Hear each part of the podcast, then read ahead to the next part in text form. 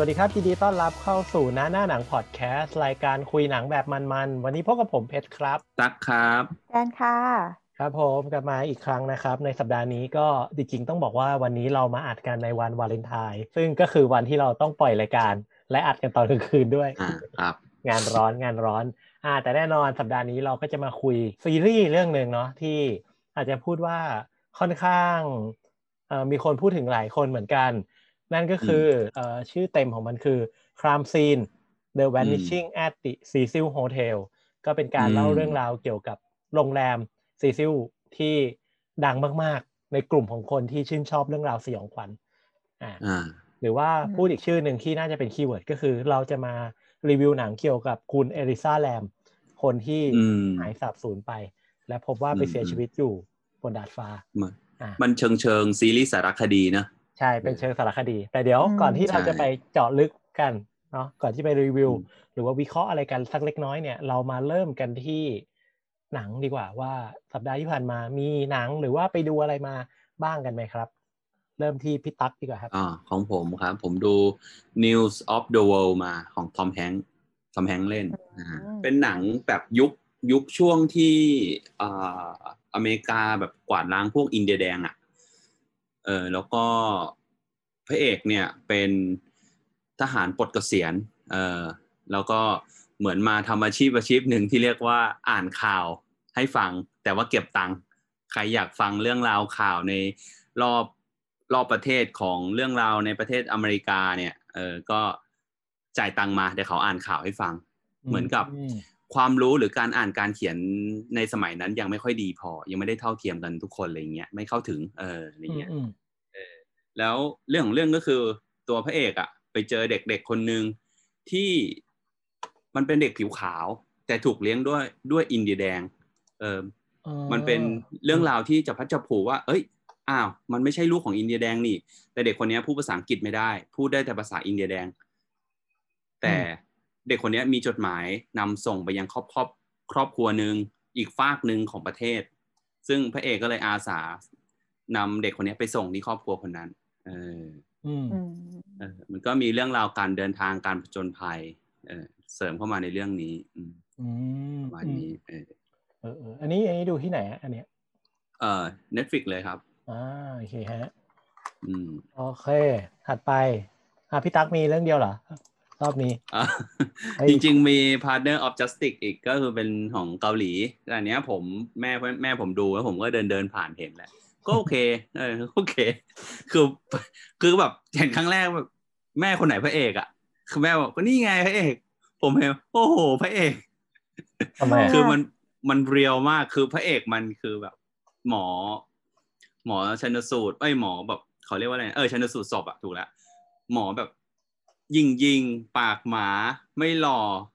แต่งตัวเซอร์เซอร์อะมคือแบบแม่งมีครบของความน่ารังเกียจอะเออแล้ว คือแม่งเป็นพระเอกอะเออ หน้าตาก็ไม่หล่ออะไรอย่างเงี้ยเออแต่แม่งเป็นพระเอกเรื่องนี้ เออประมาณแต่ว่าแม่งแม่งเก่งเอออะไรประมาณนี้อ๋อเออเออดีดีจริงๆพูดถึงหนังเกี่ยวกับหมอเนี่ย นึกถึงไอ้ Hospital Playlist รู้สึกว่ากำลังจะมาฉายปีเนี้ยอ๋ออ๋อเออกำลังจะบอกกำลังจะมาฉาย รู้สึกจะเป็นอืมผู้สร้างเดียวกับทางพวกรีพายอะไรแบบเนี้ย ก็อ๋อดีดีรู้สึกว่ารอคอยเหมือนกันเรื่องนี้อืมสนุกเหรอเออสนุกมาก ดีมากเหรอ ใช่อืมแนะนำแนะนำคือตัวละครก็แบบ คือมันไม่มีใครเป็นพระมันเป็นเรื่องของเพื่อนห้าคน เออ แต่ว่าไม่มีใครที่แบบเป็นพระเอกหรือนางเอกซะทีเดียวอะทุกคนมีความสว่างมีความมืดของตัวเอง แล้วทุกคนเป็นหมออยู่ในโรงพยาบาลแห่งหนึ่ง แล้วก็ทุกคนก็เหมือนกับว่าเป็นมารวมกันด้วยการเล่นดนตรี อะไรประมาณแบบนี้ เอออืมแต่ว่ามันมีเรื่องราวแบบมีดราม่าวงการแพทย์ มีมิตรภาพอืมมีอะไรค่อนข้างเยอะ ก็แบบดีอะรู้สึกว่าชอบมันอืมอบอุ่นประมาณหนึ่ง เรื่องนี้อืมอือืมมอืมอืมเดี๋ยว เดี๋ยวผมเสริมเรื่อง partner of justice แป๊บหนึ่งก็คือ เมื่อกี้ผมด่าอย่างเดียวไงเพิ่งรู้ตัวคือเนื้อเรื่องมันสนุก เนื้อเรื่องมันสนุกมาก มันเป็นการเรื่องของหมอทำงานกับอายการอืมเออในการสืบค้นหาคดีอะไรเงี้ย เรื่องราวแม่งสนุกจริง ๆ แต่ว่าก็มีจุดที่แบบไม่ไม่ common sense หลาย ๆ อย่างเออแต่ว่าตัวเนื้อเรื่องอะ สนุก แต่ติดแค่ว่าพระเอกไม่หล่อเออแต่ถ้าใครไม่ซีอะดูได้สนุกมาก ครับอืมอืมโอเค ประมาณนี้อืมครับผมก็ดูได้ใน Netflix ทั้งคู่เนาะใช่ครับ อ่า ถัดไปก็แจนแล้วกันครับสัปดาห์นี้ไปดูอะไรบ้างสัปดาห์นี้เราต้องขอออกตัวก่อนว่าช่วงนี้เราแทบจะไม่ได้ดูหนังเลย ช่วงนี้ติดอ่านหนังสือมากอืมๆเออเพราะว่าเราพยายามห่างจากพวกมือถือพวกอ่า social network เพราะเรารู้สึกว่ามันแบบ อารมณ์เราค่อนข้างสวิงมากอ่าช่วงนี้เราก็เลช่ยวงนี้บอกว่าเราทำขโซอเชียลดีท็อกว่างั้น ใช่ใช่ใช่เราก็เลยมุ่งไปที่อ่านหนังสือเราก็เลยรู้สึกว่าแบบ เออ มันก็ช่วยช่วยเราได้เยอะ ทีนี้ปกติเราเป็นคนอ่านหนังสือที่แบบ ก็หลายหลายอย่างเนอะปกติจะชอบอ่านนิยายจีนอะไรอย่างเงี้ย แต่ครั้งนี้เรารู้สึกว่าเราเบื่อนิยายจีน เราก็เห็นอยู่เรื่องหนึ่งเราไปร้านหนังสือแล้วมันก็เป็นนิยายของไต้หวัน มันก็ไม่เชิงนิยายซะทีเดียว มันก็คล้ายๆ ออกแนวคล้าย ๆ นิยายของญี่ปุ่น เช่นเรื่อง อะไรนะร้านร้านนั้นหนังสือของคุณนามามิยะ หรืออะไรสักอย่างหนึ่งอะจะเป็นเล่มเล็กๆ ไม่ไม่กี่หน้าแล้วเราเรื่องชื่อศูนย์รับฝากความเสียใจเฮ้ยชื่อคุณอ่าฮะจัมังนเลขึ้นยว่าเออมันขึ้นว่าเป็นเป็นเบสเซอร์ของไต้หวันเราก็เลยรู้สึกว่าเออน่าสนใจดีอืมเออก็เป็นเรื่องเกี่ยวกับ เออศูนย์แห่งหนึ่งที่จะรับฝากพวกบอกว่าเราอยากเรามีเรื่องทุกคนต่างมีเรื่องเสียใจอะ่ะอ่าแต่เราก็รู้สึกว่า สิ่งที่เราทำไป เราไม่สามารถแก้ไขได้แล้ว เราก็ต้องเผชิญกับปัจจุบัน แต่ศูนย์อันเนี้ยมันสามารถทำให้เราส่งจดหมายหรือส่งสิ่งของไปยังอดีตได้อืมแต่ไม่สามารถเปลี่ยนอนาคตได้อือ๋อมเออแล้วเราก็สามารถเขียนอ่าอะไรอะไรก็ได้อะเออแต่ไม่สามารถส่งถึงตัวเองนะ สามารถส่งถึงคนอื่นอะไรประมาณเนี้ย ซึ่งมันก็เกิดจากเหตุการณ์ประมาณห้าคน ซึ่งทั้งห้าคนเนี่ยประสบพบเจอเหตุมันจะเชื่อมโยงในเกิดเหตุการณ์เดียวกัน แต่ละคนอืมในเหตุการณ์ใหญ่ๆเนี่ยห้าคนเนี้ย มีส่วนเกี่ยวข้องกับเหตุการณ์นี้อ๋ออืมมันก็อ่าค่อยๆคลายปมไปเรื่อยๆ แล้วก็สิ่งที่เราชอบเรารู้สึกว่า หนังหนังสือเล่มเนี้ยสอนให้เรารู้สึกว่าไม่ว่ายังไงอะเราได้บอกสิ่งที่สิ่งที่เสียใจ สิ่งที่เราอยากจะพูด หรือสิ่งที่เราไม่เคยเจอหรืออะไรก็แล้ว แต่อะสิ่งที่แก้ไขปัญหาที่ดีที่สุดคือการยอมรับ แล้วก็เผชิญอยู่กับความจริง อื มมันเป็นการที่ปลดแอกความรู้สึกทั้งหมดอืมอืมและทุกๆการกระทำของเราไม่ว่าจะทำดีหรือไม่ดี ส่งผลกระทบต่อคนรอบข้างทั้งหมด มันอืมเราก็รู้สึกว่า โอ้เราเออชอบเรื่องนี้มากๆอืมเออดูก็ลึกเป็นหนังสือที่ที่แนะนำให้อ่านอ่านง่ายอืมเรื่อยๆ ไม่กี่หน้า วันเดียวเออจบ วันเดียวจบด้วยอืมโอ้โห วันเดียวจบด้วย แสดงว่าไม่หนาปใช่ระไหมมาณสองร้อยกว่าหน้าสองร้อยกว่าหน้า เออเออก็เป็นกำลังตอนดีสั้นๆของแต่ละบุคคล อืมวันเดียวจบ อืมดีดีได้ดีได้อะไรจากเรื่องนี้เยอะเหมือนกันนะ อืม อืม แล้วทุกคนจะต้องจะต้องคิดว่า เออ พวกนิยายจีน จะต้องจำชื่อคนได้ยากแต่ว่า หนังสือเล่มนี้แปลง่ายจำอืมง่าย ไม่ได้แบบว่าอืมอะไรอ่านง่าย โอเคอืมขอชื่อเรื่องอีกทีได้ไหม ศูนย์รับฝากความเสียใจ อ่า อันนี้ก็ใครอยากดูก็ไปลองหาอ่าพินมพ์ครั้งได้ที่ห้าแล้วนะมีครั้งที่ห้าของด้วยสำนักพิมพ์ ของแพลวสำนักพิมพ์ใช่อือ่าโอเคดีดีอืมอืมจริงๆเราอ่านเรื่องที่แนวแนวๆที่รู้สึกอารมณ์ประมาณแบบเนี้ย มันจะมีเรื่องร้านหนังสือของคุณนามิยะใช่ไหมที่ที่แบบเออเออโอนอย่างนี้ แล้วมีอีกเรื่องหนึ่งเอใช่อคล้ายๆกัน เรื่องแมวส้มอะ เราจำชื่อเต็มๆไม่ได้อะเออเหมือนกับห้องสมุด ผู้พิทักษ์แมวส้ม ผู้พิทักษ์ห้องสมุดอะไรประมาณแบบเนี้ยเป็นการเล่าเรื่องประมาณว่าเหมือนกับเอ่อแมวที่สามารถมาแบบคอยปกป้องหนังสือพาเด็กชายคนหนึ่งที่แบบต้องมาสืบทอดกิจการร้านหนังสือของคุณตาเขาต่อหรืออะไรแบบเนี้ยเออแล้วก็พาไปพบกับเหตุการณ์ต่างๆ ที่เกี่ยวข้องกับหนังสือไปสู้กับปีศาจที่ที่แบบปีศาจที่ชอบเอาหนังสือเก็บโดยที่ว่าไม่ได้มีอารมณ์ร่วมสุนทรีกับการอ่านหนังสืออะไรแบบเนี้ย เออมันจะมีความอืมจิกกัดคนอ่านหนังสือประมาณหนึ่งเหมือนกันที่แบบให้กูซื้อหนังสือมาถ่ายรูปลงอินสตาแกรมแล้วก็อ่านนิดหน่อย เก็บเข้าชั้นหนังสือ แต่ว่าไม่ได้ซึมซับกับเรื่องราวอะไรของมันอะไรเงี้ยเออมันมีมันมีอะไรประมาณแบบนี้ ซึ่งก็ พอฟังแล้วก็รู้สึกว่า เนี่ย เรารู้สึกว่าหนังไอ้หนังสือเล่มเนี้ย มันโทนการเล่าเรื่องคล้าย ๆ กับเรื่องที่แจนบอกแล้วก็คุณนามิยะเหมือนกัน อืมอือืมมแต่ว่าพล็อตมันคนละอันนะแต่แค่รู้สึกว่าโทนจังหวะในการ ในการเล่าเรื่องอะ มันจะดูคล้าย ๆกัน อืมอืมฮึลองลองไปอ่านกันได้ครับ อ่าครับ โอเค ส่วนของผมเนี่ย ก็ต้องบอกเลยว่าสัปดาห์ที่ผ่านมาเนี่ย ดูหนังน้อยมาก เพราะว่า เอ่อดันหลงเข้าไปอยู่ใน Clubhouse มา ก็เลย ไม่ค่อยไม่ค่อยได้ ไม่ค่อยได้อ่านหนังสืออะไรเลย มัวแต่ไปอยู่ใน Clubhouse นั่งฟังอะไรไปเรื่อยเลย ก็เอ่อหนังที่ผมจะมาแนะนำเนี่ย ชื่อว่า The Midnight Gospel อ่าอืมจริงๆก็ได้มาจากใน Clubhouse เหมือนกันเออก็คือมีคนมาแนะนำหนังเรื่องนี้ ว่ามันเป็นหนังที่เออสร้างมาจากพอดแคสต์ของคนคนหนึ่งเออก็คือเหมือนกับว่ามีผู้ชายคนหนึ่งเขาชื่อว่าคุณดันแคนทัสเซลอะ อืมเขาอืมทำพอดแคสต์ชื่อว่า The Duncan Hassel Family Hour ก็แนวๆว่าก็จัดพอดแคสต์ให้คนมาฟังพูดเรื่องใด ๆ สัมภาษณ์คนนู้นคนนี้พูดไปพูดแบบหลาย ๆ เรื่องอะเออ แล้วทีเนี้ยเขาก็มาทำเป็นแอนิเมชันโดยที่เนื้อหาตรงกลางๆอะ มันยกเอาพอดแคสต์นั้นอะมาทั้งอันเลยอะเอออย่างเช่นตอนแรกอะแม่งพูดเกี่ยวกับเรื่องกัญชา กัญชาเป็นสิ่งที่ดีหรือไม่ดี อะไรเงี้ยอืมตรงกลางเรื่องอะเหมือนยกพอดแคสต์ของคุณดันเซลมาทั้งอันเลยอะแล้วก็เป็นการพูดของคุณดันเซลว่ากัญชาแม่งดีหรือไม่ดี อะไรเงี้ยไปเรื่อยๆเออแต่ว่าฉากหลังของการเล่าเรื่องเนี่ย มันเป็นการเล่าเรื่องของเอ่อ สิ่งมีชีวิตที่แบบดูทรงภูมิปัญญาจากต่างโลกอะ ชื่อว่าแคนซี่อืเอมอเป็นสิ่งมีชีวิตที่แบบตัวม่วงๆคือดูแล้วเออมนุษย์ต่างดาวนั่นแหละอะไรอย่างเงี้ย เออ ก็ก็คือมันเป็นมนุษย์ต่างดาวที่จะเดินทางไปที่ดาวต่างๆ เพื่อทำพอดแคสต์โดยจะลงไปสัมภาษณ์กับมนุษย์โลกในแต่ละโลกอะอืมซึ่งมันก็จะมีโลกในหลายโลก อืมอืมอย่างใน EP แรกอะมันไปที่โลกโลกหนึ่งเพื่อไปอืมสัมภาษณ์ประธานาธิบดีคนหนึ่งอืม เออออืมซึ่งประธานาธิประธานาธิบดีคนนั้นเนี่ย อยู่ในสภาวะว่าทั้งโลกอะแม่งมีแต่ซอมบี้กำลังจะบุกเข้ามาทำลายทำเนียบข่าวแล้วอะอ่าฮะเรื่องราวอืมของภาพในการ์ตูนอะมันจะเป็นภาพการเล่าเรื่องว่าไอตัวแคนซี่กับประธานาธิบดีอะพยายามหนี แต่ว่าไดอะล็อกที่มันคุยกันอะแม่งคุยกันเรื่องว่ากัญชาดีหรือไม่ดีอะนึกออกปะคือมันไม่คนละเรื่องกันอะเออแต่ว่าพอดูแล้วมันดูแบบมีความ มันมีความประหลาดแบบแปลกๆอะ เออแล้วมันมีการแบบเสียดสี เรื่องเพศ เรื่องศาสนา คืออัดแน่นด้วยปรัชญา มีการเล่าเรื่องได้แบบ เรารู้สึกว่ามันเล่าเรื่องได้ลึกอะเราเน้นการเสียดสี แล้วก็มีความแบบสิบแปดบวกมากๆ อย่างเช่นยานที่มันมันใช้ในการลงมายังโลกอะคือเวลาก่อนอืมที่มันจะลงมายังโลกมันจะต้องเลือกก่อนว่ามันอยากจะให้ตัวมันอะมีรูปร่างหน้าตาประมาณแบบไหน คล้ายๆ กับเลือกตัวละครในเกมอะ พอเลือกเสร็จแล้วอะมันจะต้องเข้าไปในอุปกรณ์อุปกรณ์หนึ่งที่รูปร่างคล้ายๆกับอวัยวะเพศหญิงอะแล้วก็มันก็จะพ่นออกมาเพื่อให้พุ่งไปชนอะไรอย่างเงี้ยอืมันจะมมันจะมีอิเลเมนต์อะไรแบบนี้อยู่ในเรื่องเว้ยเราเราก็จะรู้สึกว่าเฮ้ยนี่แม่งหนังอะไรวะเนี่ยแต่ว่าดูไปดูมามันก็ไอ้เหี้ยแม่ง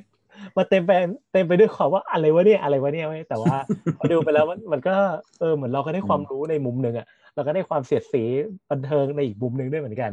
เออก็แนะนำให้ไปลอง สัมผัสประสบการณ์ใหม่ ๆ กันดู เรื่องนี้ชื่อเรื่องว่า The Midnight อืม Gospel นั่นเองอืมดูได้ครับใน Netflix ครับ แจนหัวเราะคือๆเลยอะโอเค มาที่เรื่องหลักของเราในวันนี้ดีกว่าครับ เรื่องหลักในวันนี้อืมของครับเรา ก็คืออ่า The Vanishing at the Cecil Hotel นั่นเองอ่าอ่าถามความเห็นกันดีกว่าครับว่ารู้สึกยังไงบ้างดูเรื่องนี้กันมาแล้ว ก็รู้สึกคลายปมจากที่แบบว่า อย่างที่บอกไปแหละว่า คือเราคิดว่าตอนเอกเหตุการณ์เนี้ยมันยังยังขี้คายไม่ได้อะไรประมาณเนี้ยยังลึกลักอืมซับซ้อนอยู่อะไรประมาณเนี้ย แต่ก็ได้อืมรู้ความจริงว่าแบบอ้าวมันได้ขี้คายมาแล้วอืมรู้แล้วว่าสาเหตุที่แท้จริงของการตายของเอลิซาคือคือคืออะไรในประมาณเนี้ยอืมแต่ถามว่า ตอนจบเราโอเคไหมเราส่วนโดยส่วนตัวความคิดเห็นเราเรารู้สึกว่ามันเราไม่ค่อยโอเคเท่าไหร่ ไม่ใช่เพราะว่าอืมมันขี้คายแล้วเราโอเคนะ แต่เรารู้สึกว่าด้วยความที่เออสารคดีอันเนี้ย คือจะมุ่งเน้นกับนักสืบที่ชื่อว่าเบบสลุดปะแต่ส่วนใหญ่อะเอาเอาประชาชนเข้ามามีส่วนร่วมอะไรประมาณเนี้ย แล้วมันก็จะมีคนที่ถูกกระทำอืมถ้ารู้สึกว่าอืมเขาทิ้งปมนี้ไปเลยอะกลับกลายเป็นอ่ว่าแบบ พูดอีกปมหนึ่งเราก็เลยรู้สึกว่าอืมมันมันยังขัดกับความรู้สึกเรานิดหน่อยอืมคืออืมแสดงว่าแจนคิดว่ามันควรจะมีอีกสักอีพีหนึ่งอย่างนี้ปะเพื่อมาคลายปมของคนที่แบบถูกโจมตี แต่ว่าอะไรคือถ้าอย่างนั้นมันก็จะมันก็จะเขาเรียกว่าอะไรหลุดจากวัตถุประสงค์ของการนำเสนอของเรื่องเอลิซาใช่ไหมอ่าก็จริงเพราะว่าเราก็จะไปมุ่งอันนั้นไป แต่เราก็รู้สึกว่าในเมื่อแบบทุกคนมุ่งเน้นที่จะแบบว่าสืบเสาะว่าเอลิซา เออสาเหตุการเสียชีวิตของเธอคืออะไรกันแน่แล้วทุกคนก็แบบเอามาช่วยกันอะไรประมาณเนี้ยเออแต่ในการช่วยกันอืมของภาคประชาชนอะ มันไม่ได้รับความจริงมันไม่ได้รับข้อมูลจากทางตำรวจอย่างที่แบบนักสืบอืมเขาบอกมาไงเพราะฉะนั้นมันก็เลยจะอืมส่งผลกระทบพอมันส่งอืมผลกระทบเนี่ยเราก็เลยรู้สึกว่าโอเค เขาพูดในแง่ของเรื่องบอกว่าโรคทางจิตเภทอืมแต่เขาไม่ได้บอกว่าอะแล้วผู้ถูกกระทำจากสังคมที่เขา อย่างนักเขาดนไม่ตได้รีโดนอิใช่นไหมโนอินโนอินเนอะเออแล้วกลับมาโดนตรงนี้อะไรประมาณเนี้ยอืมคือมันน่าอืมจะมีอะไรที่แบบทิ้งท้ายนิดนึงหรืออะไรอย่างเงี้ยอืมเอออันนั้นจริงคือความจริงรู้สึกเรานะ เรารู้สึกแบบว่ามันแบบอืเรามสงสารนะเรารู้สึกแบบอืมไม่ยุติธรรมอะอ่แต่ว่าเออแต่ว่าผมรู้สึกว่าไอ้ตัวถ้าไอ้นักนักร้องพังมั้งใช่ไหม death metal อะไรเงี้ยอ่าใช่ก็ใช่ชื่อ Morbid อะไรทั้งอย่างนะฉายาเอออ่าแต่ว่าอืมมันก็มีแบบเหมือนสรุป ปมให้ในส่วนของตัวมอดิสอะไรทั้งอย่างเออมอดิสเนี่ยว่าพอเรื่องราวมันคลี่คลายอะไม่มีใครมันไม่ได้รับการขอโทษเลย จากอืม web sleuth อืมถูกไหมแต่มันก็มีแบบสรุปสั้น ๆ ให้นิดนึงอะไรอย่างเงี้ยคือคือเราเราคิดว่าหนังมันไม่สามารถไปต่อมากกว่านี้ได้ เพราะว่ามันคือความจริงอะว่าเขาไม่ได้รับการขอโทษอะซึ่งอืมมันคือพฤติกรรมของคนบนโลกออนไลน์ที่แบบมาลุมถึง เหยื่อคนหนึงอะมาลุมถึงเสร็จแล้วอะโอ้โหมันก็ไปมันก็ไปมันก็ไปหาเหยื่อคนต่อไปอีกทีหนึ่งใช่ใช่เออทีนี้ทีนี้เราเรามีประเด็นหนึ่งที่แจนพูดมาแล้วแบบเราคิดเราเห็นด้วยมากๆเลยก็คือว่า เรื่องเนี้ยเราไม่รู้มาก่อนเลยเว้ยว่าคดีของเอลิซาแรมอะมันอืมจบแล้ว เออเรายังคิดว่าอืมมันเป็น unsolved case อยู่อะไรอย่างเงี้ยแล้วก็อืมอืมยังเป็นปริศนา Cecil Hotel ก็ยังเป็นปริศนาอยู่ว่าทำไมเอลิซาถึงขึ้นไปเสียชีวิตอยู่บนแทงก์น้ำได้ อะไรอย่างเงี้ย อืม แล้วก็เรารู้สึกเลยนะว่าประมาณสองหรือสามตอนแรกอะที่มันพยายามจะตอนแรกมันพยายามเล่าเรื่องในมุมของเอลิซาใช่ปะแล้วตอนที่อืมสองหรือสามก็จะเล่าเรื่องในมุมของพวกเว็บเอ่อของตัว sleuth อะที่แบบเล่าอืมเล่าในเชิงของ conspiไอ้พวกแบบทฤษฎีสมคบคิดต่าง ๆอะที่ว่าอืมเฮ้ยแม่งเป็นเอ่อเอลิซาเป็นเครื่องมือของทางการอะไรเงี้ยเป็นอาวุธชีวภาพเป็นอะไรอะเอ่อเอหรืออ มีทำไมถึงต้องเรียนแบบหนังเรื่อง Dark Water ที่ใส่เสื้อแล้วขึ้นไปเสียชีวิตข้างบนอืมหรืออมเอออะไรต่าง ๆ อะ เออมันคือเรารู้สึกว่า เนี่ย ประมาณถึง EP ที่สองหรือสามอะมันคือข้อมูลที่เราอะ ได้รับอยู่อะ เออ เป็นสิ่งที่คนบนโลกอินเทอร์เน็ตกำลังรู้สึกว่าสิ่งเนี้ยแม่งเซ็กซี่มากๆเลยอะรู้สึกน่าค้นหาอืมรู้สึกแบบอืมอืมเออ มันน่าค้นหาแบบใช่ยังใช่มีคนพยายาม searching ข้อมูลพวกนี้อยู่เลย อะไรอย่างเอเงี้ย ออืมแต่ว่าพอมาเห็น EP สุดท้ายแล้วอะก็เลยรู้สึกว่า เออ บางทีชาวเน็ตแม่งก็ก็เกินไปเนาะบางทีพวกเราอะอืก็มก็เกินไปในมุมหนึ่งนั้น มุมนั้นด้วยเหมือนกัน อืม ส่วนส่วนผมนะ ผมรู้สึกว่าซีรีส์เรื่องเนี้ยมันมันดีดีในการถ่ายทอดมาในในในหลาย ๆ แง่มุมนะคือมันให้ผู้ที่เข้ามาในสารคดีมีในแง่มุมของอืมตำรวจ LA อ่ามี ผู้จัดการผู้จัดการโรงแรมเอออาแล้วก็มีเว็บสลูดเอออมแล้วก็มีเหยื่อ คนเข้าพักเออมีแขกเข้าพักแล้วก็มีเหยื่อ ซึ่งทุกๆมุมอะ คือเราจะไม่ได้ฟังความด้านเดียว อ่าอืมเราจะได้ฟังเออได้ฟังคำโต้แย้งจากฝั่งโรงแรม อ่า ได้ฟังคำโต้แย้งจากตำรวจ LA เออเขาจะได้ฟังข้อมูลบางอย่างจากเว็บสลูดด้วย เออ อะไรอย่างเงี้ย ซึ่งทำให้เราได้ได้ฟังแบบข้อมูลรอบด้านแล้วเราก็มาวิเคราะห์มาคิดเองด้วยบางส่วน แต่สิ่งหนึ่งที่เราไม่ได้ฟังก็คือ ข้อมูลหรือความรู้สึกจากครอบครัวของอิเลอ่าของเอลิซาเอลิซาเออแลมอืม ก็คือใช่ฝั่งนี้เรายังใช่ขาดไปอยู่ เออว่าข้อมูลเรื่องราวหรือความรู้สึกอะจากครอบครัวเราไม่ได้ฟังเลย อืม ก็จะขาดตรงนั้นไปอืมแต่เราชอบที่สารคดีทำเอ่อประวัติของโรงแรม Cecil นะ อืมจริงอ่าใช่ใช่เราชอบมากเลยนะ ที่แบบว่าค่อยๆไล่มาคือทำให้เราอารมณ์เรารู้สึกร่วมอะตอนแรกก็อะเอลิซาก่อนว่าเอลิซาเป็นคนยังไงใช่ post Tumblr ใช่ไหมแล้วก็อืมนู่นนี่นั่น แล้วก็มาพูดถึงเรื่องอะรอบด้านถนนอะไรนะเราชื่อจำชื่อถนนไม่ได้สคิดโรที่มันสเป็นคิดโร Skid เอ Row อสกิปโรแล้วก็อืมโรงแรมอีกประวัติความเป็นมาของมันอืมใช่มันใช่ก็ทำให้เรารู้สึกว่าอารมณ์เราคอยตามว่า เนี่ยต้องโดนฆาตกรรมแน่ๆหรือว่าโดนอ่าอะไรอย่างนี้แน่เออๆคือสารคดีจะทำให้เรารู้สึกอย่างนั้น คือคือไม่ไม่อืมรู้ว่าทั้งสองคนอะรู้สึกเหมือนกันหรือเปล่า ตอนที่เขาพูดเรื่องสคิดโลขึ้นมา เราอะอืมคิดขึ้นมาในหัวเองเลยว่าเอลิซาต้องออกไปเล่นยา แล้วกลับมามีอาการหลอน อันเนี้ยอืมอันเนี้ยคือตอนเราดูอะเรารู้สึกอย่างนั้นจริง ๆ นะเพราะว่าแบบเอ้ยหรือว่าเพราะว่าเราไม่รู้ไงว่าหนังอะมันว่าว่าคดีเอลิซามันจบยังไง เราก็เลยคิดว่าเฮ้ยหรือจริงๆอะเอลิซาแบบ คือออกไปแบบ ไปเทคยากลับมาแล้ว แล้วแบบมีอาการหลอนอะไรอย่างนี้หรือเปล่านะคือถึงแบบขึ้นไปเสียชีวิตอยู่บนนั้นได้ หรือแบบเอ้ยโดนคนจากในสคิดโลที่แบบเข้ามาทำร้ายอะไรอย่างนี้หรือเปล่า เอออมแต่ว่าไอ้ความคิดที่เราคิดอยู่อะพอผ่านไปสักพักหนึ่งอะตัวหนังอะมันจะเอาประเด็นที่เรารู้สึกอะออกมาพูดเลยว่า สิ่งนี้ไม่ใช่ ไม่ได้ถูกทำร้าย เพราะว่าสภาพศพภายนอกอะปกติ เพราะการจะแบกศพขึ้นไปบนปีนบันไดลิงขึ้นไปเนี่ยศพมันต้องได้รับการกระทบกระเทือนอะไรบางอย่าง เออหรือว่าแม้กระทั่งว่าเอ้ยไม่ไม่ได้มีประวัติในการเทคยาหรืออะไรแน่นอนจากการตรวจหรือใดๆเออ อันนี้ก็แบบเรารู้สึกว่ามันทำได้ดีนะ เพราะว่า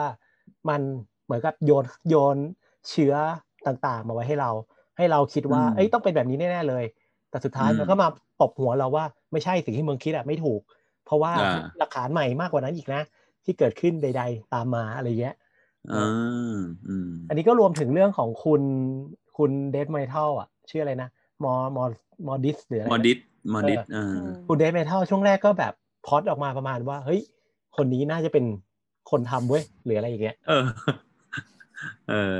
แล้วก็มีมีแบบไปไล่คลิปไปไล่ดูนะ พวกเว็บสรุปก็ไปดูไล่คลิปต่างๆ ดูประวัติ ดูการดูผลงานนู่นนี่นั่น ซึ่งมันเชื่อมโยงสอดคล้องแฮะ เออจริง มันสอดคล้องคือแบบมันบังเอิญหลาย ๆ เรื่องนะความบังเอิญของตัวคดีกับตัวที่เขาสืบอะอ่าคือคือเรารู้สึกนะว่า ที่เรารู้สึกว่ามาว่ามันมันสอดคล้องหรือมันบังเอิญอะ มันคือ bias ของเราไงคือเราเลือกที่จะเชื่อว่าว่าเนี่ยคือด้านด้านที่เขาหยิบขึ้นมาให้เราดู แล้วเราเชื่อไงว่าเป็นอย่างนี้แหละเพราะเอลิซาเป็นอย่างนี้ไงคนนี้มันถึงทำแบบนี้ มันถึงได้ทำให้เอลิซาเป็นแบบนี้ คือคือเราพยายาม เหมือนมันเป็นคำว่า confirmation bias อะคือเราพยายามเอาแบบข้อมูลหลาย ๆ อันมาคอนเฟิร์มว่าเอ้ยเนี่ยสิ่งที่ฉันคิดในใจอยู่มันใช่เอลิซาเสียชีวิตเพราะคนนี้อะไรเงี้ยซึ่งเออเรารู้สึกว่าหลาย ๆ คดีนะ ที่แบบที่ยังแบบยังอันโซฟในปัจจุบันหรือคดีต่าง ๆ มันก็เคยมีเหตุการณ์อะไรประมาณแบบนี้ด้วยเหมือนกัน อืมคือคือมันเป็นไปได้ไหมว่า ถ้าในกรณีที่คดีมันถูกปิดเร็ว และไขไขคดีได้อย่างรวดเร็ว มันจะไม่มีประเด็นนี้ขึ้นมา ด้วยความที่คดีมันยืดเยื้อ แล้วเราไม่รู้ว่าฆาตกรคือใคร มันก็เลยเกิดทฤษฎีสมคบคิดขึ้นมา คือเราเราคิดจุดจุด trigger point มันคือจุดที่ตำรวจอะเอาวิดีโอออกมาปล่อยป่ะใช่ป่ะใช่ใช่ใช่ส่วนหนึ่งเลย ที่เขาปล่อยวิดีโอออกมาแล้วเขามีการเหมือนกับเบลอข้อมูลหรือ slow วิดีโอบางจุดเพื่อให้เห็นหน้า ตัวเอลิซาชัดขึ้นซึ่งในนี้ในในตัวซีรีส์ก็มีการบอกนะว่าทำไมถึงต้องทำอะไรแบบนั้น เออ ซึ่งพอตำรวจปล่อยมาปุ๊บอะไอพวกเว็บซาลูดเลดดิตหรือว่ายูทูบเบอร์ต่าง ๆอะแม่งก็แบบเฮ้ยนี่คือเรื่องราวลึกลับ ถึงกับมีคนบอกว่านี่คือ Urban Legend หรือว่าแบบตำนานเมืองยุคใหม่ของ LA ของอเมริกาเลยก็ว่าได้อะไรเงี้ย ซึ่งโอเคในฐานะคนเสพอะเราเห็นด้วยนะว่าเอ้ยแม่งมีความตำนานเมืองมากๆเลย ก่อนก่อนที่จะดูหนังเรื่องนี้นะ เพราะว่าแบบเออทุกอย่างแม่งลึกลับไปหมดเลยอะแม่งมีความคล้ายกับหนังเรื่อง Dark Water ที่มีเด็กปีใส่ชุดแดงปีนขึ้นไปเสียชีวิตบนแทงน้ำเออมีความเรื่องราวลึกลับ ผู้หญิงที่ทำท่าอะไรแปลกๆ ก่อนที่จะเสียชีวิตไป เออมีมีเรื่องชุดตรวจของวันโลกอีกนะ ใช่ไหมใช่เพราะว่าไปเรียนที่มหาลัยที่เหมือนกับมีความเอ็กซ์เพรสด้านด้านวันโลกอะไรอย่างนี้ใช่ไหมอืมใช่คือคือเรารู้สึกว่า เนี่ยหนังมันเจ๋งนะ ตรงที่ว่ามันหยิบเอา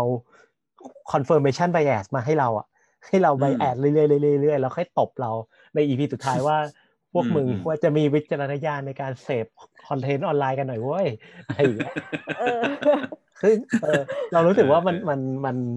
เออคือเราเราไม่รู้วันนั้นเราบอกใครไป คือเรารู้สึกว่าจุดเริ่มต้นอะมันเป็นเรื่องราวลึกลับเว้ยแต่ตอนจบอะมันเป็นความรู้เท่าทันของการใช้อินเทอร์เน็ตเลยอะเออสำหรับสำหรับเรื่องนี้นะอืม แต่ว่าอันนี้เรามีเกร็ดมาเล็กน้อยเรามีเกร็ดมาสองเรื่องเดี๋ยวเอาเรื่องแรกก่อน เรื่องแรกก็คือว่า จริงๆ Cecil Hotel อะไม่มีตำนานลึกลับมากๆนะเนี่ยกลายจะกลายเป็นไอ้พวก web sleuth ละยกตำนาน คืออันนี้อันนี้ก็ฟังหูไว้หูแล้วกัน คือมันมีมันมีตำนานแปลกๆเกิดขึ้นก็คือว่าในหนังก็มีการพูดถึงประมาณนึงเหมือนกันว่าโรงแรมเนี้ยแม่งมีเรื่องราวเลวร้ายเกิดขึ้นเยอะมากๆเลย เออ เช่นว่า เอ่อมีคนเกินแคปซูลยาพิษลงไปในท้อง อะไรเงี้ยหรือว่าจะแบบมีคนพยายามจะ เอ่อมีแพทย์สนามถูกพบเป็นศพ เขาใช้มีดโกนบาดคอตัวเอง เขียนจดหมายลาตายเอาไว้ หรือว่ามีคนกระโดดตึกลงมา แต่ว่าไม่ได้เสียชีวิตจากการตกลงพื้น แต่ว่าเสียชีวิตเพราะว่าแบบไปพันกับสายไฟก่อนจะตกลงพื้น แล้วไฟช็อตตาย อะไรเงี้ยอืมมีแบบนาวิกโยธินกระโดด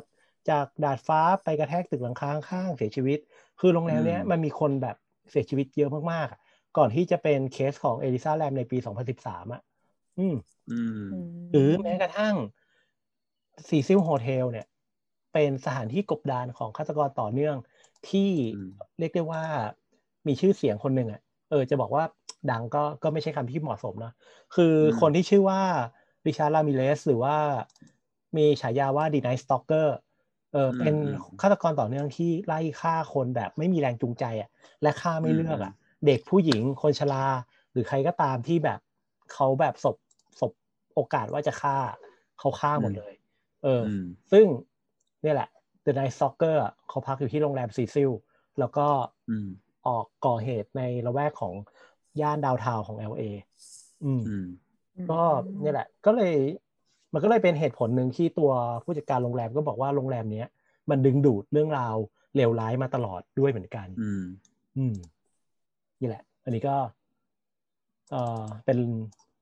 ไม่รู้เหตุผลเหมือนกันว่าทำไม มันถึงอืมที่นี่มันถึงได้ดึงดูดแบบเหล่าฆาตกรหรือว่าเหตุการณ์แปลกเออ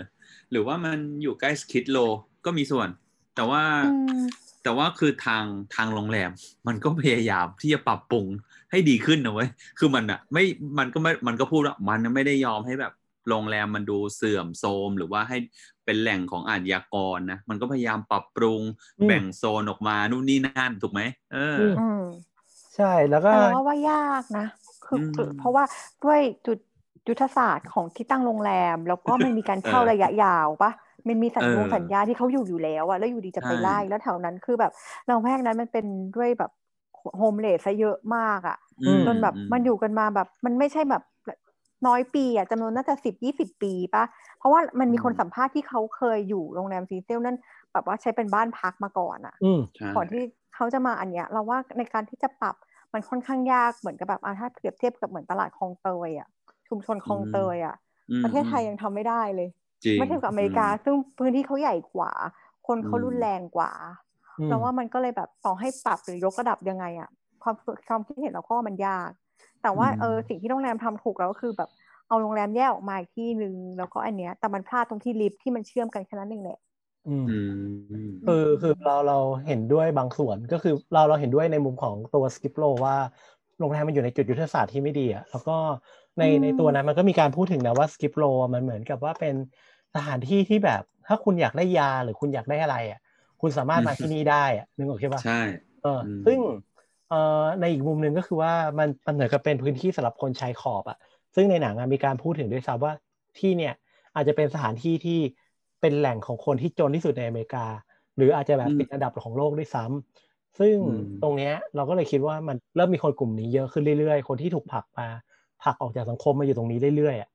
มันก็จะถูกผลักเข้ามากองขึ้นกองขึ้นเรื่อยๆ เขาจะไปไหนได้อะเขาก็ต้องวนเวียนอยู่ในละแวกโรงแรม อาจจะเข้าไปในโรงแรมบ้างอะไรเงี้ย เพราะว่าจะบอกว่าคนกลุ่มนี้ไม่มีเงินเลยก็อาจจะไม่ใช่ถูกไหมเพราะว่ามันก็ต้องมีอืมคนบางกลุ่มที่อยู่ในกลุ่มเนี้ยที่แบบ พอจะมีเงิน พอจะมีสวัสดิการที่สามารถเข้าไปอยู่ในนี้ได้บ้าง หรือว่าขายยามาแล้วอาจจะเข้าไปอยู่ในนี้ได้บ้าง หรือใช้โรงแรมเนี้ยเป็นสถานที่ขายยาเลยด้วยซ้ำก็อืมก็ได้ถูกไหมอืมก็ เออเราคิดว่าโรงแรมนี้ก็ มันอยู่ในจุดยุทธศาสตร์ที่ไม่ดีอย่างที่แจนบอกนั่นแหละแต่ว่าอืมล่าสุดก็คือโรงแรมก็มีการพยายามในการจะรีโนเวทถูกไหมใช่อืมเออ ซึ่งก็ไม่รู้เหมือนกันว่ามันจะได้จริงหรือเปล่า ซีซิลจะกลับมาใช่เป็นเหมือนกับเขาเรียกว่าอะไรเป็นเป็นนางฟ้าของ LA ได้จริงไหมอะเออเพราะมันอยู่ใจกลางเมืองด้วยนะ อืมอืมมันดูเป็นพราะว่าอย่างมากก็ทุบตึกอะ คือด้วยอืมแพะด้วยตึกของมันอยู่แล้วอะ มันมีแหล่งของมันอยู่แล้วอะไรอย่างอืเงี้ยมอืม ถึงแม้ว่าจะเปลี่ยนมือก็เหอะอืมเออเห็นด้วยเออทีนี้ถามดีกว่าว่า ตอนดูเนี่ย รู้สึกยังไงอีกไหมสำหรับเรื่องนี้ อืม ผมเนี่ย รู้สึกว่าได้คลี่คลายความ คือสิ่งที่เราเคยแบบ เป็นเป็นคดีที่เอ่อในเป็นคดีปริศนานะเหมือนเราได้คลี่คลายไปเลยหลังจากดูซีรีส์เรื่องนี้ เออแล้วก็เราก็รู้สึกว่า เออเฮ้ยมันอาจจะ คือเมื่อก่อนที่เรารู้สึกว่ามันดูมีเงื่อนงำดูมีมีความเป็นอาถรรพ์ดูมีเรื่องผีสางเข้ามาเกี่ยว มันก็ได้อีกข้อสรุปหนึ่งว่ามันเกี่ยวไปเรื่องของด้านจิตเวชนะเรื่องอุบัติเหตุเออแล้วก็บทสรุปอย่างตอนจบเนี่ยอ่าอย่างพวกเว็บสรุปที่มันพูดกันในเชิงในในในช่วงสรุปตอนจบมันผมโอเคมากเลยนะ ผมรู้สึกว่ามันพูดได้ได้ดีมากอย่างเช่นว่ามันบอกว่าเราเราควรจะให้เธอพัก แล้วเราจะควรให้เกียรติเธอ ว่าเราควรจะเชื่อว่าเธอตายอย่างอุบัติเหตุได้แล้วอะไรเงี้ยเออ คือแบบ อือืมมมันควรให้เธอได้ได้นอนพักได้แล้ว อะ เอออ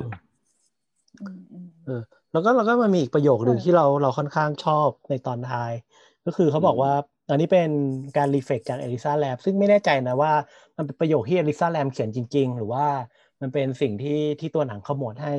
ก็คืออมแปลออกมาประมาณว่าถ้ามีคน บอกว่าพวกเขาเป็นโรคซึมเศร้าจะไปถามว่าเขาเป็นเพราะอะไร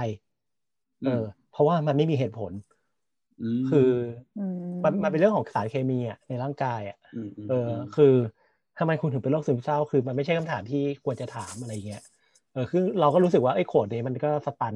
สตันใจเราเหมือนกัน เพราะว่า โอเคในตัวหนังก็ ก็สรุปออกมาประมาณหนึ่งว่า โอเค เอลิซาน่าจะมีความ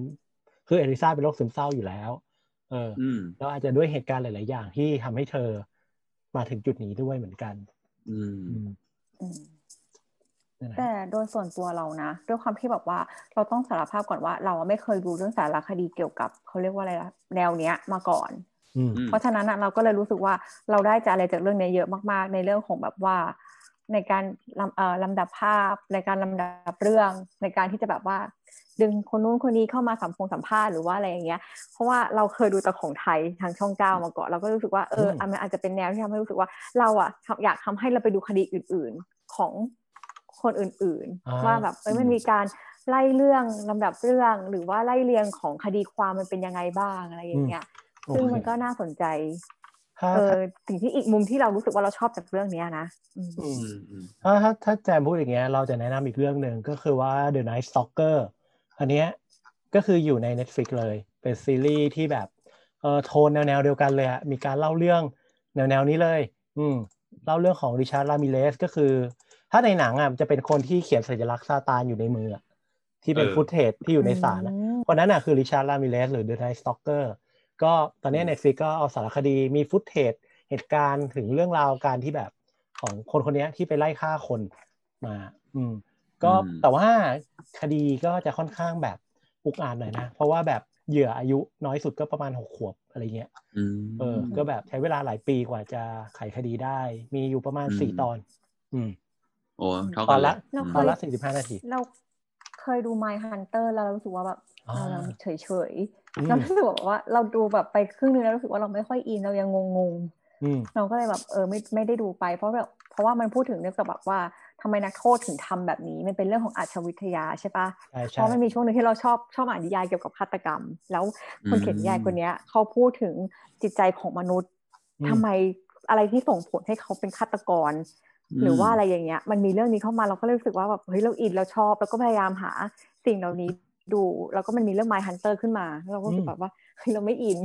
อืมเราก็เลยแบบหยุดหยุดเรื่องพวกนี้แบบไปเลยอะไรประมาณเนี้ยอืมเออแล้วก็มาเจออันนี้แล้วเราก็รู้สึกว่ามันก็ไม่ได้หนักเกินไป เพราะว่ามันก็ไม่ได้โดนฆาตกรรมเนอะอ่าเอออะไรอย่างเงี้ยแล้วรู้สึกว่าเออมันมีการไล่เรียงไล่เรื่อง แล้วก็ลำดับอะไรที่ได้ทุกคนได้รับผลกระทบยังไงบ้างอะไรเงี้ยเราก็รู้สึกว่าเออมันดี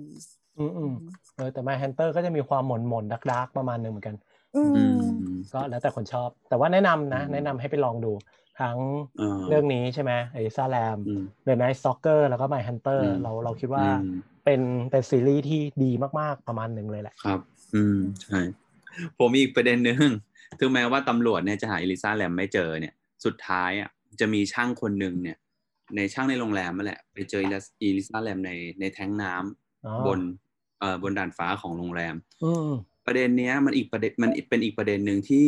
ตอนแรกที่ผมดูอะผมก็รู้สึกว่า เออ ตัวช่างคนเนี้ยเขาก็บอกอยู่นะว่าตอนที่ไปเจออีลิอีลิซาแลมเนี่ยฝาแทงน้ำมันถูกเปิดอยู่เออเออเออ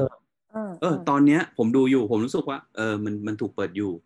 แล้วก็ช่างคนเนี้ย เขาก็เลยเอาฝาเนี้ยไปปิดไว้ก่อน พอไปปิดไว้ก่อนเนี่ย ก็รีบไปบอกผู้จัดการเพื่อบอกว่าเราพบศพแล้วนะ เด็กอืมเด็กผู้หญิงคนนั้นที่คนกำลังตามหาอืมพอเจ้าหน้าที่ไปถึง เจ้าหน้าที่เห็นว่าฝามันปิดอยู่ ก็เลยเออให้ข้อมูลว่าฝามันถูกปิดอยู่เออเนี่ย มันทำให้การสื่อสารมันคลาดเคลื่อน อืมเออจริงๆมันแบบเรื่องเล็กๆน้อยๆเองนะใช่เออวิแต่เราสงสัยนะที่บอกว่าพอพูดถึงเรื่องฝาเปิดแล้วเรานึกขึ้นได้ ว่าแล้วตอนที่ตำรวจอะขึ้นไป ที่หมามันได้กลินใช่ไหมแล้วก็ขึ้นไปอืมด่านฝาอะมันไม่ได้สังเกต มันไม่ได้เข้าไปดูแทงน้ำเลยใช่ปะมันต้องปีนขึ้นไปใช่ไหมถึงจะเจออะอืมถ้าเป็นเป็นเป็นเทคกับพี่ตักอะถ้าเป็นตำรวจอะจะปีนขึ้นปะตอนนั้นน่ะ เหมือนตัวตำรวจ LA บอกว่ากลิ่นอะมันหายไปตรงบันไดหนีไฟแล้วณตรงนั้น เออ แต่ไม่ แต่ผมไม่แน่ใจว่าเอาหมาขึ้นไปดมที่ด่านฟ้าหรือเปล่า อืมอืมอืมอืม เออออประเด็นมันอยู่ตรงนี้ด้วย อันนี้อันนี้ไม่แน่ใจหรือว่าแบบหมามัน หมามันไม่ฟังก์ชันขนาดนั้นหรือเปล่า คือออ่าคือด้วยความที่ว่าพอขึ้นไปแล้วเนี่ย กลิ่นมันอาจจะข้างบนเป็นที่โปร่งลมพัดอืมอะไรอย่างนี้ แล้วกลิ่นอาจจะไม่ได้อยู่ขนาดนั้นหรือเปล่าอันนี้เราก็อือไม่ฮะแน่ใจเหมือนกัน อืมอืมใช่ใช่ไม่แต่เราแค่สงสัยว่าถ้าสมมติเราขึ้นไปบนดาดฟ้าแล้วอะเป็นเราเราจะปีนแทงไหมเพื่อไปดูข้างบน เออถ้าถามเรานะ เราไม่ปีนว่ะค่ะ คือใครมันจะคิดวะว่าจะมีคนไปอยู่ในนั้นอะนึกออกปะอืมคือมาแบบเออทั้งปีทั้งชาติอะแทงน้ำแม่งก็อยู่อย่างนั้นอะเออแต่ว่าอย่าลืมนะว่า แสดงถ้าตามที่ช่างคนนั้นบอกอะช่างประจำโรงแรม แสดงว่าฝายังยังถูกเปิดอยู่ตอนที่ตำรวจอะค้นตรงด่านฟ้าอ่าแต่ตำรวจอาจจะไม่ได้สังเกต ไม่เพราะว่าตัวฝามันอยู่ค่อนข้างสูงด้วยหรือเปล่า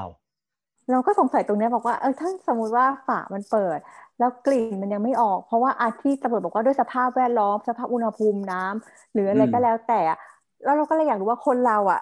สามารถอยู่ในน้ำได้กี่วัน แต่มันก็ไม่ได้กี่วันหรอกเพราะมันต้องลอยตัวอยู่ตลอดใช่ไหมพลังงานใช่ต้องหมดใช่ใช่เราว่าอยู่มากได้ก็วันหนึ่งสองเออวัน ไม่เกินนั้นนะวันหนึ่งแหละ อืม แต่ว่าพอขึ้นไปมันก็มันก็หลายวันแล้วใช่ไหม ใช่ กว่าจะขึ้นไป เราคิดว่าตอนที่ตำรวจขึ้นไปครั้งแรกก็น่าจะเสียชีวิตไปแล้วแหละอืมใช่อืมแล้วกลิ่นก็เลยยังไม่ออกเพใช่ราะเราเพราะเราจะไม่ได้ว่าตำรวจตำรวจอะสโคบที่โรงแรมก่อนหรือเปล่า ก่อนที่จะสโคบที่สควิตโรดอืมอืมจริงๆแล้วไอ้ประเด็นปิดฮะอ่าไอ้ประเด็นพี่ตักไอ้ประเด็นปิดฝาไม่ปิดฝาเนี่ย มันเป็นประเด็นที่พอทางผลชนสูตรศพออกมาว่าเป็นตายด้วยอุบัติเหตุอะ มันปิดไม่ได้ไงมันจบไม่ได้ เพราะว่าคือถ้าคือถ้าตรงรายงานจากตำรวจว่ามันปิดฝามันปิดอะมคือมันอุบัติเหตุไม่ได้แน่นอน มันไม่มีทางที่จะเอาฝามาปิดตัวเองถูกปะจริงเออทีเนี้ยข้อมูลอืมมันเลยแย้งกันตรงนี้ มันทำให้เว็บสรุปอะยังคงสืบต่อไป แล้วยังทำให้พวกเว็บสรุปอะเชื่อว่าเป็นทฤษฎีสมคบคิดด้วยไงเอออืมตรงเนี้ยมันจุดเป็นจุดพลาดอีกจุดหนึ่งอืม อืม แต่เราก็สงสัยไอ้ตรงเนี้ยเราก็สงสัยเหมือนเว็บสรุปเหมือนกันนะว่าแบบ คนเรามันจะพลาดขนาดบอกว่า ฝาเปิดกับฝาปิดหรออะไรประมาณเนี้ยยังหมายถึงมัอะไรเป็นตำรจุดวจใช่ไหมคลายแม็กใช่มันเป็นจุดไอ้นี่เลยนะปมเหมือนกันนะ ว่าแบบอืมฝาเปิดหรือฝาปิดอืมใช่จริงอืมถึงแม้ว่าจะโดนชี้นำไปว่าเอออลิซาป่วยด้วยโรคจิตเภท แต่ว่าอืม ตรงจุดเนี้ยมันก็ไม่ได้ เราก็ไม่รู้ว่าข้อมูลแฟกต์ที่แท้จริงอะมันเป็นยังไงเขาอาจจะไอ้นี่ด้วยหรือเปล่า แต่ว่าคือด้วยความที่สำนวนมาสรุปออกมาแล้วว่าอืมอืมตายด้วยด้วยโรคของเขาอะไรประมาณเนี้ยอืมเออืมอเออเอออันนี้ก็น่าแต่ก็จน่าริงๆจริงๆอะมันมีเพื่อนเราอะทำหอพัก อืม แล้วมันเคยมีเหตุการณ์ว่ามีแมวอะ แม่งตกไปในแทงน้ำอืม เราไม่มีใครรู้เว้ยว่าแมวมันอยู่ในแทงน้ำ เออแบบอืมหลายวันน่ะ น่าจะแบบสี่ห้าวันจนน้ำมันมีกลิ่นอะ ลงมาให้คนอาบอะ แมวตายใช่ไหมแมวตายสิอ้าวเหรออ้าวคือคือหมายความว่าสะดุดไม่แล้วมันโดดไปแทงน้ำได้ยังไงอะ คือคือแทงน้ำมันปกติแทงน้ำมันจะเป็นฝาปิดหมดปะคือเหมือนบ้านเราประมาณนี้ว่าที่เป็นแทงน้ำที่ใหญ่ๆๆสำรองใช่น้ำใช่อะไรประมาณเนี้ยคือคือเข้าใจว่าเขาไม่ได้ปิดฝาไงอืมไม่รู้ว่าด้วยเหตุผลอะไรสักอย่างที่แบบคงลืมปิดหรืออ มันมันเป็นฝาที่แบบเปิดปิดได้แล้วแล้วไม่ยังยึดอยู่กับถังอะ แล้วก็อืมการขึ้นไปบนดาดฟ้าก็ไม่ใช่เรื่องยากก็คือ เดินขึ้นไปได้เลยอ่าแล้วอืมแมวมันก็คงแบบขึ้นขึ้นไต่ไต่อะไรของมันไปอะ เออ แล้วก็อืมอืมไม่รู้เหตุผลอะไรแมวไปอยู่ในถังน้ำเออ ซึ่งอันนี้กำลังจะบอกว่าคือ ก็ก็ไม่รู้จนไม่รู้ว่าแม่งมีอะไรอยู่ในถังน้ำจนกระทั่งได้ได้ได้กลิ่นหรือว่าได้แบบ น้ำมันแปลกๆไปอะ เอออมน้ำมาดูสกปรกไปอะเออนั่นแหละเขาถึงรู้ว่าเฮ้ยแม่งมีแมวตายอยู่ในถังน้ำอือืมมเราก็เราก็เลยกำลังคิดว่า จะเป็นการตอบคำถามแจนว่า คือมันเป็นจุดที่เขาไม่คิดอะว่ามันจะมีอะไรลงไปอะเออจนกระทั่งแบบมันเกิดเหตุว่าเอ้ยน้ำแม่งสกปรกเพราะงั้นต้องไปดูถังน้ำก็เลยเจอว่าเออมันมีอะไรลงไปอืมอืมอืมเราเราว่าน่าจะอารมณ์คล้าย ๆกันอืมอืมอืม นะครับ ก็จริงๆเรื่องนี้ที่เราเล่ามาก็ค่อนข้างเล่ามาแบบเป็นท่อนๆน่ะ จริงๆ อยากจะให้ลองไปดูกันอีกรอบหนึ่ง ถ้าเกิดว่าใครที่สนใจเรื่องคดีของเอลิซาแลม หรือโรงแรม Cecil Hotel เพราะแน่ ๆ เลย คือเราได้รู้ประวัติเนาะประวัติของโรงแรมเนี้ย แบบค่อนข้างลึกเลยอะได้รู้บริบทแวดล้อมว่าใช่เฮ้ย Skid Row คืออะไรหรือว่าเออโรงแรมนี้มันถูกสร้างมันมีความหรูหรา หรือเหตุการณ์ต่างๆ ในโรงแรมเป็นยังไงเออแล้วก็เรื่องราวของการให้ปากคำแต่ละคนเนี่ยมันก็มีดีเทลที่เราอาจจะไม่ได้มาลงรายละเอียดทั้งหมด ก็อยากให้ลองไปติดตามกันดูอีกสักรอบหนึ่งนะครับใช่ครับอันนี้ไม่รู้ตอนดูรู้สึกไหมผมดูแล้วรู้สึกว่า ไอ้อันเนี้ย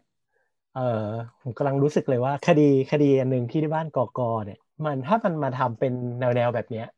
มันมันมีการเล่าเรื่องจากหลายมุมมองอะ เออ ถ้าสารคดีไทยมีการทำอะไรแบบนี้ มันก็น่าสนใจเหมือนกันหรือเปล่าวะอืม เราว่าคดีบ้านกอกอะยากตรงที่แบบว่ามีความเชื่อแต่มีความเชื่อใช่ไหมอืม แล้วก็เขาเรียกว่าอะไรล่ะ การที่จะแบบแบบหาแฟกต์ที่มันจริง ๆ หรืออะไรก็แล้วแต่เราว่ามันยาก คือแต่เออเรามองว่าปัจจุบันอะมันคใช่ล้ายๆ กับไอตัวเว็บสลูดไง คือเออสิ่งสิ่งที่เรามันเสคือพพันทิปสิ่งที่เราเสพอยู่ตอนนี้มันคือเป็นพาร์ทของเว็บสลูดไงแต่ว่าในพาร์ทของมุมมองของนักสืบหรือคนที่เกี่ยวข้องกับคดีอะมันอาจจะเคลียร์บางอย่างแบบมากๆแล้วก็ได้เออคือเรากำลังคิดไงว่าเอ้ยณวันที่คดีมันถูกแบบถูกปิดแล้วอะมันมีโอกาสที่จะเกิดสารคดีอะไรแบบนี้ในไทยหรือเปล่า เพราะว่าแต่เออมันก็น่าสนสำนักใจข่าวบ้านเรา มันก็ไม่ได้มีอะไรที่ออกมาเป็นแฟกต์เลยนะส่วนใหญ่ก็คือเชิญอ่า เชิญมาสัมภาษณ์แล้วเราก็รู้จากประเด็นที่คนเขาสัมภาษณ์มาว่า คนนี้เป็นยังไงคนนี้เป็นยังไงแต่เออตัวคดีจริงๆอะเอาจริงๆป่ะตัวคดีจริง ๆ เรายังไม่รู้เลยว่าแบบความจริงตกลงมัมันนคือคือยังไงอะไร และตอนนี้สำนวนมันเป็นยังไง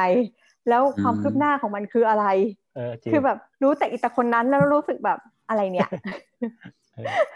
มันส่งผลอะไรกับชีวิตเราขนาดนั้นเลยเหรอ หรือว่าอะไรเออเออขนาดนั้นอะจนทำให้รู้สึกว่าแบบมันเป็นมันไม่เป็นอืมมันไม่มีสิ่งอะไรที่แบบน่าดึงดูดที่จะทำ เออ อืม อืมอือืมมเลย เออเออจงๆเพราะว่ามันเราดูอาจจะอินเพราะเรารู้สึกว่ามันเยอะมาก มันดูเป็นแบบเขาเรียกว่าอะไรวะเหมือนกับเป็นการที่สำนักข่าวสร้างเน็ตไอดอลขึ้นมาเฉยๆอะแล้วก็ทั้งทั้งๆที่แบบมันดึงไม่เรตรู้ว่าเขาเป็นคนร้ายหรือเปล่า มันเป็นการดึงเรตติ้งอะไรอย่างนี้หรือเปล่า อันนี้เราเราก็ไม่รู้เหมือนกันคือเรารู้สึกว่าสำนักข่าวไม่ได้ไม่ได้ไม่ได้ทำข่าวเชิงแบบวิเคราะห์แล้วก็แบบอินเวสติเกตอะแต่ว่าเหมือนกับเขาเขาฉกฉวยเอากระแสอะไรอย่างนี้หรือเปล่า เพื่อให้แบบ เกิดคนเข้ามาดูขายสปอนเซอร์ได้หรืออะไรแบบนั้นหรือเปล่า ซึ่งไม่แน่ใจว่านี่คือวิธีในการเอาตัวรอดของสำนักข่าวยุคใหม่ อะไรอย่างนั้นไหมอืม ซึ่งก็เอาจริงๆนะ ถ้าเราอยากให้ทำนะเราอยากให้ทำถึงคดีโคราชอะที่เป็นทหารอะอืมเราอะไม่รู้เรื่องเงินทอนหรือเรื่องอะไรเลยนะอือืมมแต่มันจะแบบมันจะไปสืบสาวข้างหน้าอะไรที่มันทำให้แบบฆาตกรจากแบบเป็นอย่างเงี้ยแล้วส่งผลให้เป็นแบบนี้ แล้วเราจะป้องกันหรือแก้ไขหรืออะไรยังไงเออเออเหรือแบบประเด็นนี้เอก็อน่าสนใจอะไรอย่างเงี้ยอืมเรารู้สึกว่าว่า เออ อันเนี้ย คือคนไม่รู้เป็นจำนวนมากแล้วมันเป็นแฟกต์อ่ามันเป็นอะไรที่แบบมาสะท้อนว่าเฮ้ยเอออืมสังคมไทยเจอแบบนี้อยู่ เรามีเหตุการณ์แบบเนี้ย หลังจากที่แบบเฮ้ยเราไม่เคยรู้เรื่องเลย อะไรอย่างเงี้ยเออจริงมากๆกว่าจริงๆจะน่มาสนทำใจคดีอันนั้นมากกว่าเยอะเลยอะแล้วรู้สึกเอว่าอ่าฮะอ่าฮะอะไรวะไม่เห็นมีอะไรที่เออ แต่พอแบบเรื่องเงินทอนหรือเรื่องอะไรเงี้ยแล้วแบบเฮ้ยอืมมันมีจริง ๆ ด้วยเหรอ อยู่อืมอายุปลายตั้งสามสิบกว่าแล้วเรายังไม่เคยรู้เราก็ต้องยอมรับแบบว่าอืมเฮ้ยอีกสังคมด้านหนึ่งมันมีว่ะอะไรอย่างเงี้ยอืมแต่จริงๆก็เอาจริงก็ยังไม่ค่อยเห็นเอ่อสารคดีหรือหนังแนวนี้ในไทยเนาะที่ว่าตีตีประเด็นแบบเอาเรื่องจริงที่แบบมาเป็นประเด็นที่แบบไม่นานมานี้ ขึ้นมาพูดขึ้นมาจุดเป็นประเด็นให้เกิดการถกเถียง หรือว่ามาต่อยอดหรือว่าตีแผ่ความจริงให้เห็นชัดเจนขึ้น ซึ่งใช่หรืออาจจะมีก็ไม่แน่ใจ ถ้าเกิดว่ามีแล้วใครรู้สึกว่าเอ้ยอันนี้มันดี แนะนำพวกเรามาได้เหมือนกัน เพราะว่าเออส่วนตัวรู้สึกคือส่วนตัวค่อนข้างชอบแนวแนวอย่างของเอลิซาแลมใช่ไหมหรือว่าอย่างของ The Night Stalker ที่แบบเขาทำมาเป็นการเล่าเล่าเรื่องแล้วก็ใส่ฟุตเทจโชว์เรื่องราวความจริงในการสืบสวนต่างๆทำให้เราเคลียร์ในหลายมุมมองอืมถ้าเกิดว่าของไทยมีเราก็คิดว่าเออมันน่าสนใจเหมือนกันนะ ที่มีมูเมนต์แบบนี้ในไทยเกิดขึ้น อืมอืม จริงๆแล้วว่าตำรวจไทยเก่งนะ ในเรื่องของการสืบสวนบางเรื่องอะที่แบบเขาตามตามมาเราเคยดูของเก่าๆอะแล้วว่าเขาเก่งนะปลอมตรงปลอมตัวอะไรอย่างเงี้ยเพียงแต่แบบแบบเราก็ไม่แน่ใจว่าทำไมถึงแบบอืมมันไม่ค่อยได้ถูกนำเสนออะไรพวกนี้อย่างเงี้ยอืมอืมใช่บางคนนะอะโอเคโอเคก็ประมาณนี้ก็ครับช่วงท้ายเป็น end credit แล้วกัน ครับมาบ่นมาบ่นให้ฟังกันอะครั ก็โอเคครับสำหรับวันนี้นะหน้าหนังพอดแคสต์ก็เพียงพอประมาณนี้ ถ้าใครมีเรื่องราวอะไรอยากพูดคุยกับเรา หรืออยากแนะนำให้เราไปดูหนังเรื่องอะไร หรือเอาหนังอะไรมาคุยก็มาพูดคุยกันได้ที่ Facebook Twitter นะพอดแคสต์ได้เลยนะครับสำหรับวันนี้พวกเราสามคนไปแล้ว สวัสดีครับ สวัสดีครับ สวัสดีค่ะ เย้